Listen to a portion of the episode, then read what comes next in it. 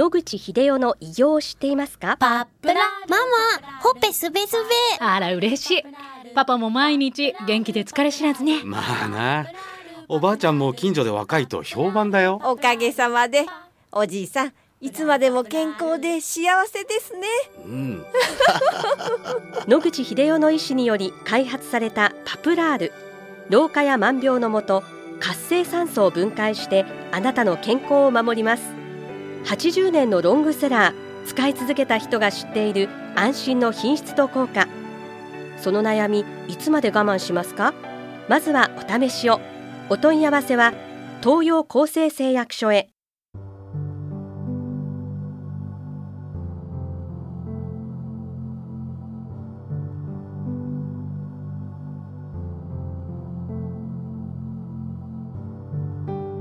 白川先生おはようございますはい、おはようございます。今週もお話をどうぞよろしくお願いいたしますお願いいたします。先生今日はちょっと一つお尋ねしたいことがあるんですけれども、オンラインではい診療ができる制度があるというのをお聞きしたんですけれどはい、も、保険適用にもなっていると思います。はい、一体これはどういう制度なんでしょうか？はい、まあ俗に言う遠隔診療という単語もございますけども、まあそれにほぼ等しい言い方だと思います。実際には患者さんの目の前にドクターがいないんですけれども、患者さんの診療を、まあ、画像を使ったり AI を使ったりいろいろなシステムを駆使してそばに医者さんがいるような形で患者さんのケアをするという大きい意味のやり方だと思っています。はい、実際に普及はどのぐらいされてるんでしょうか？はい、政府とか厚生労働省はこれを直ちに普及すべきだということで奨励しているようですけども、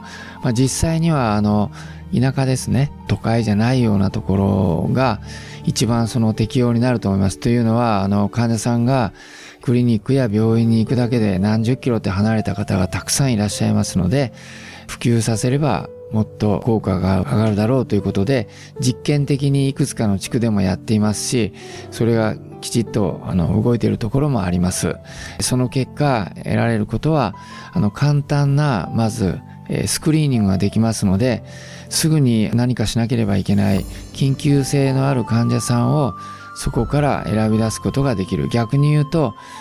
緊急性がない患者さんに関しては患者さんにその旨告げて安心をさせるということができるところが良いんじゃないかと思います。はい、このようにメリットがたくさんありそうな制度ですが、考えられるデメリットはありますでしょうか？はい。まず、患者さんがお医者さんとやり取りをするのにあたって、その機械とかそういうのをきちっと理解していただかないと、正しい情報が伝わりません。しかしながら、我が国は、まあ、あの先進諸国の中で一番そのようなシステムが遅れている国だと言われています。隣の中国、韓国をはじめ、ヨーロッパやアメリカではもうスマホを使って、そういうことのやり取りができるようなシステムまで実際に運用されていますが、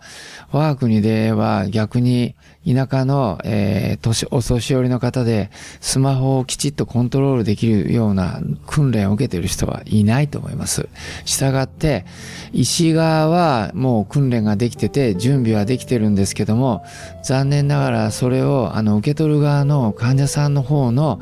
訓練及び機械をコントロールするあるいはスマホ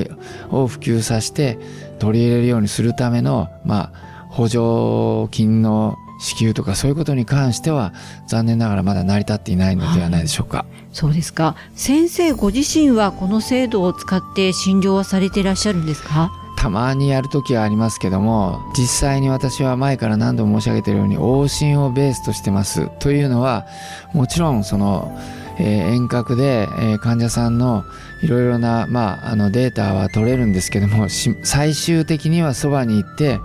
体を触ったり聴診器で音を聞いたりお腹を触ったりしないと私としてはあの本当の現状がわかりません。で、特にステージ4のがんの患者さんは、あっという間にあの症状が変化してしまうので、遠くから見て判断しただけでは誤ることもありまして、スクリーニングとして大丈夫かなとかいろいろな情報を得るにはいいと思いますけど最終的には現場に行かないと難しいんじゃないかなっていうのが、まあ、私の仕事の範囲内では思っています、はい、先生は地方にいらっしゃる患者さんのところへ直接お出かけになっていらっしゃるんですね、そうですね。結局患者さんが誰かに連れられてまあ、診察室に来てお話ししたり診療したりすることはどなたのお医者さんもやってるんでしょうけどもその方が実際暮らしておられる場所でどういう人に囲まれてどういう家に住んでどういう毎日を送ってるかはそれだけでは分かりにくいです。例えば2階建ての家の2階にベッドがあってそこに寝ていて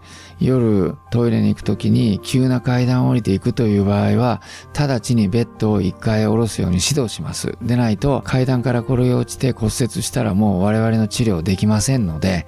そういう指導をするあるいは家族の中で全ての人が私どもの治療に賛成しているということはほとんどありません。反対している人もいます。ですので、そういう人と直接お会いして、なぜ反対するのか、えー、我々のやってるこうなのでというお話し合いをさせていただくことは、えー、非常に有意義なことが多いので、まあ、そのようなために必ず往診するということをしております。はい。そのような場所では CT も MRI も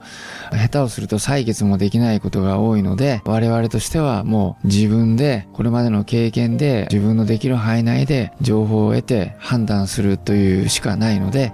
直接行くというやり方を今でもとっている理由はそういうことですね。はい、このオンライン診療なんですけれども、この度規制緩和ということで、そのかかりつけのお医者様にトラブルがあった場合、他のお医者様が診断をしてお薬など処方できるというふうにもなるそうなんですはいそれは良いことだと思いますけどね、はい、ただし聞くところによるとオンラインのシステムがまた会社によって違うとかですね。いろいろな問題がありますのでそれからまあ、どのようにして別のお医者さんに個人情報をお伝えするかというようなこともどういうシステムを開発したらいいのかとかいうことについてはまだまだ難しい問題がいっぱいあると思います。はい、この先いろんな改善をした上で広がっていくことができれば、そうですね。あの、はい、緊急の人を探し出してドクターヘリ飛ばしてでかい病院に運ぶとかそういうスクリーニングには非常な力を発揮するのでまずはそういう分野から入れていくのがいいと思いますけども。ありがとうございます。はい、また来週もお話をお願いいたします。はい、